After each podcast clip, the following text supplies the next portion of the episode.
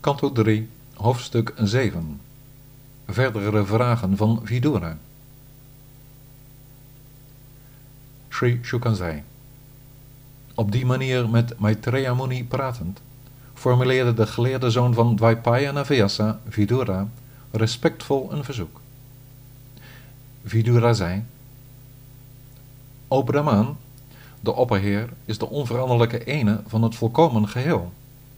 Hoe kan ondanks het feit dat hij zich buiten de geaardheden van de materiële natuur bevindt, zijn spel en vermaak plaatsvinden van handelen met de basiskwaliteiten van de materiële natuur? Jongens die met andere jongens willen spelen, zijn geestdriftig wat betreft hun spel. Maar in welk opzicht is dat anders met iemand die aan zichzelf genoeg heeft en te allen tijden onthecht is? De Allerhoogste Heer bracht middels zijn intern vermogen het universum tot stand dat uitgerust is met de drie basiskwaliteiten, de guna's. En op basis van dat innerlijk vermogen handhaaft hij dat geheel en vernietigt hij het ook weer. Hoe kan hij, het zuivere zelf, wiens bewustzijn nimmer wordt versluierd door plaats of tijd, door eigen toedoen, door anderen, of door wat zich manifesteerde als de natuur, nu in de normale positie van een levend wezen verkeren en gevangen zijn in de materiële energie? Hoe kan de ene opperheer, die aanwezig is in ieder veld van handelen, in alle kshetra's van de levens van al de levende wezens, nu op karmisch bepaald ongeluk en tegenstand stuiten? O wijze, door de onwetendheid waaraan ik leid, bezorgt mijn geest mijn moeilijkheden. O machtige ziel, verdrijf daarom de grote onzuiverheid van mijn denken.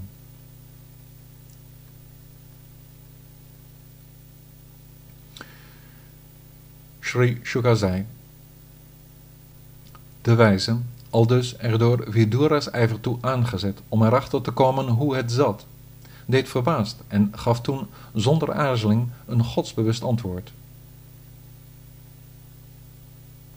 Maitreya zei, het is met elkaar in tegenspraak om te beweren dat de fortuinlijke enerzijds onder de invloed van de materiële illusie verkeert en dat hij anderzijds vrij is van onvolkomenheden en gebondenheid. Van een dergelijke tegenstrijdigheid omtrent de ziel raakt een mens het spoor bijster. Het is alsof je van buitenaf jezelf ziet met je hoofd eraf gehakt. Zoals door de kwaliteit van water de erin gespiegelde maan rimpelt, vormt de kwaliteit van het fysieke zelf een drogbeeld voor de innerlijke getuige die ervan verschilt. Als je met de genade van Vasudeva te werk gaat in onthechting en je in een relatie tot de fortuinlijke je bewustzijn verenigt in toewijding in bhakti yoga, zal in dit bestaan dat begoocheld zijn geleidelijk aan afnemen. Met de zinnen al dus tevreden in het bovenzinnelijke ware zelf van de ziener, lost alle misère volkomen op in de Heer, alsof je een gezonde nachtrust hebt genoten. Als men enkel al een einde kan maken aan allerlei soorten van ellende door eenvoudig te vernemen over, te mediteren op, de kwaliteiten en zo meer van Murari, Krishna als de vijand van Mura, wat kan je dan wel niet verwachten van het, volgens je eigen aard, van dienst zijn in het stof van zijn lotusvoeten?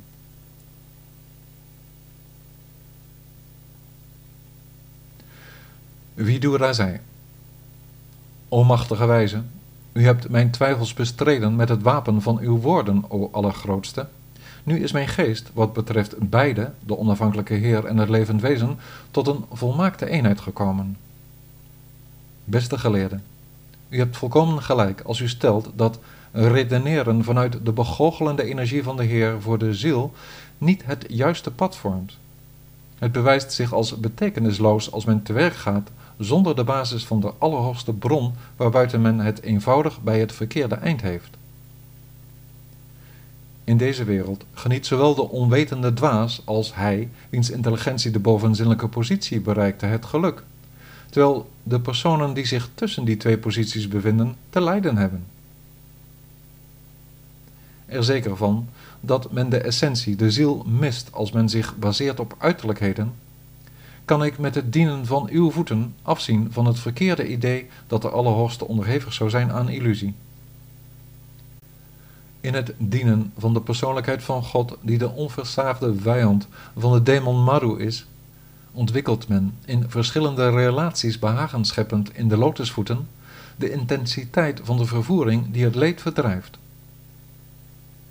Van hen die moeite hebben met de versobering ziet men zelden dat ze zich op het pad van dienst bevinden naar Vaikuntha, het uiteindelijke spirituele doel, waar de Heer onophoudelijk door de goden wordt verheerlijkt als de heerser over alle levende wezens.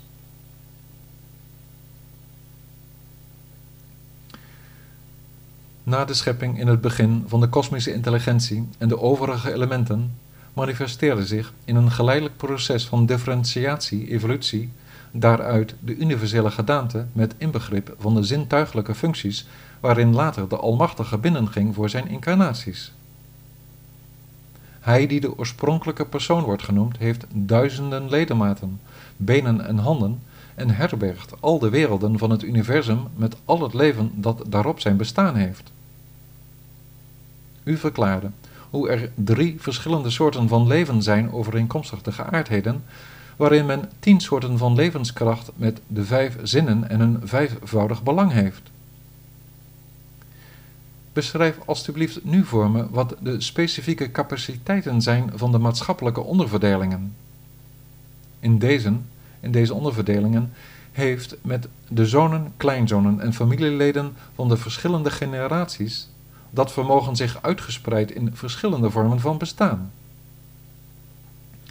Wie zijn de oorspronkelijke stamvaders, de Prajapatis, die door hun oorspronkelijke leider Brahma tot ontwikkeling werden gebracht? Wat zijn de generaties van de vaders van de mensheid en welke generaties volgden op hen? En welke manus heersten over de verschillende manvantara's, culturele tijdperken?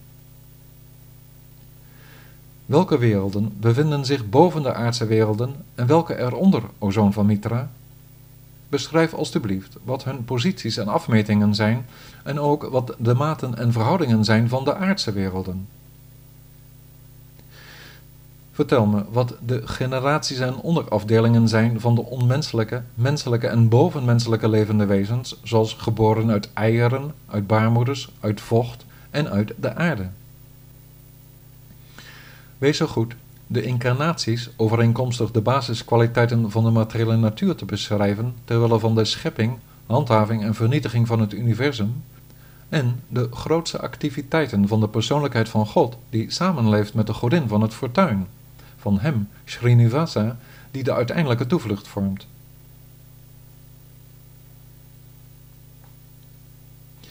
Wat zijn de verdelingen van maatschappelijke status en de geestelijke orde en wat zijn hun uiterlijke kenmerken? Hoe gedragen ze zich en wat is hun wezensaard? Wat zijn de geboorten en handelingen van de wijzen en wat zijn de verdelingen van de Veda? Wat, o meester, zijn al de plechtigheden van het offeren en wat zijn de verschillende wegen van de yoga-perfecties, van de analytische studie van de kennis en van het zich verhouden tot de persoonlijkheid van God met regulerende beginselen?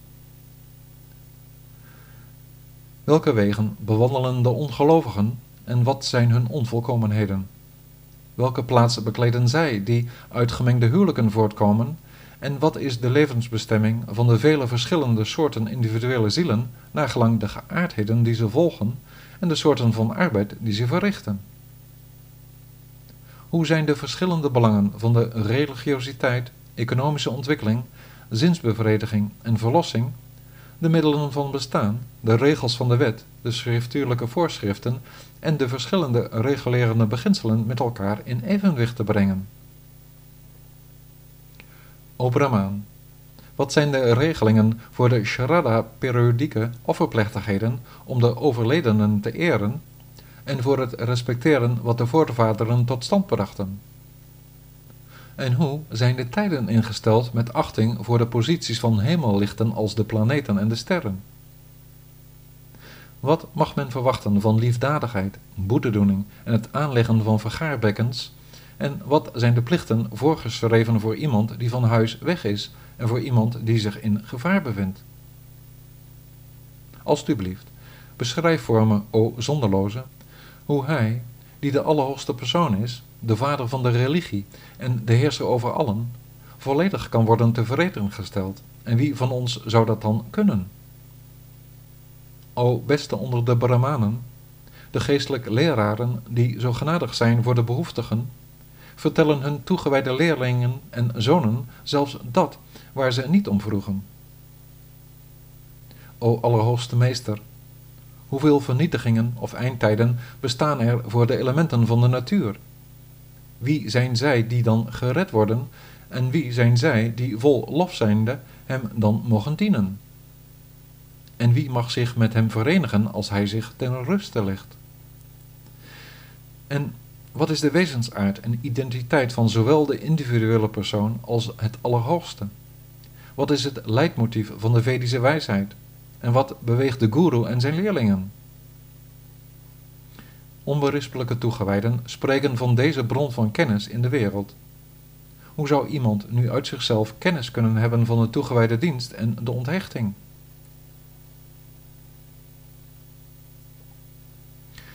Ik stelde al deze vragen in het verlangen kennis te nemen van het spel en vermaak van de Heer. Alsjeblieft, beantwoord ze als een vriend voor mij en ieder ander die in zijn onwetendheid met de uitwendige energie het zicht heeft verloren.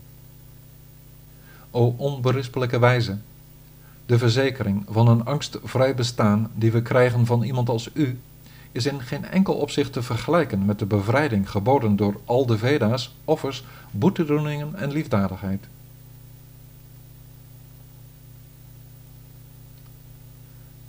Sri Shukazai.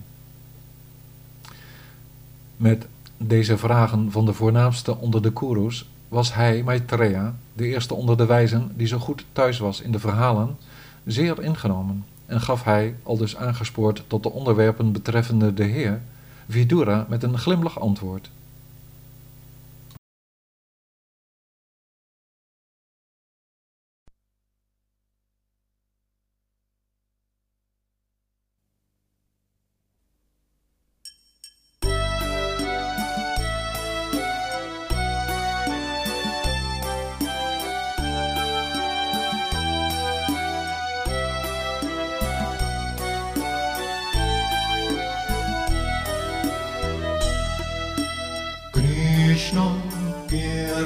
Krishna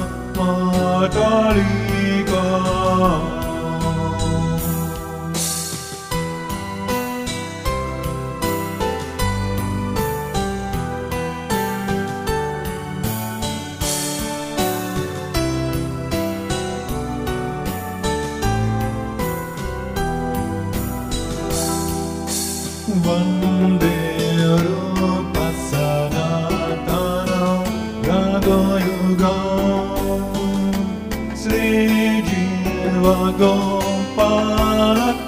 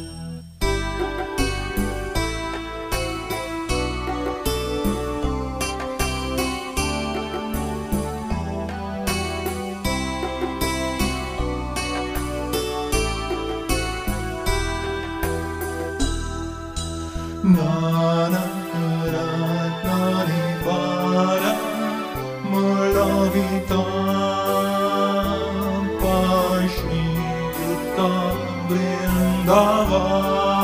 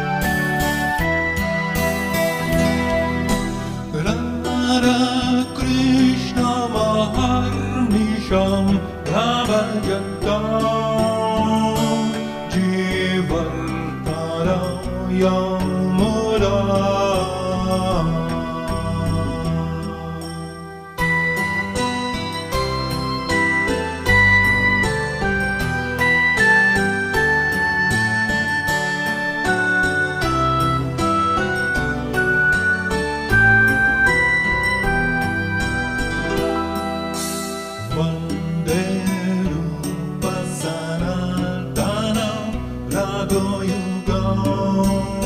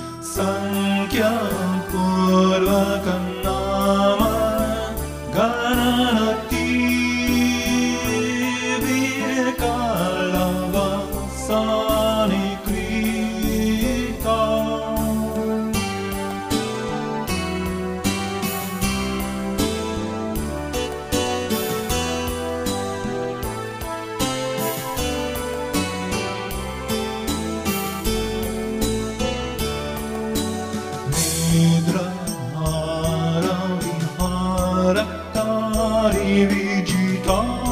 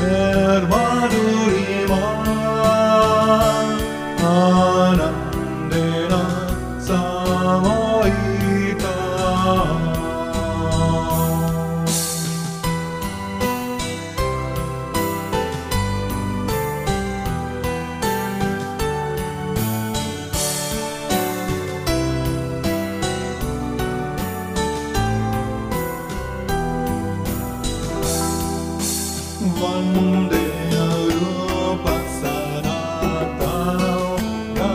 Europa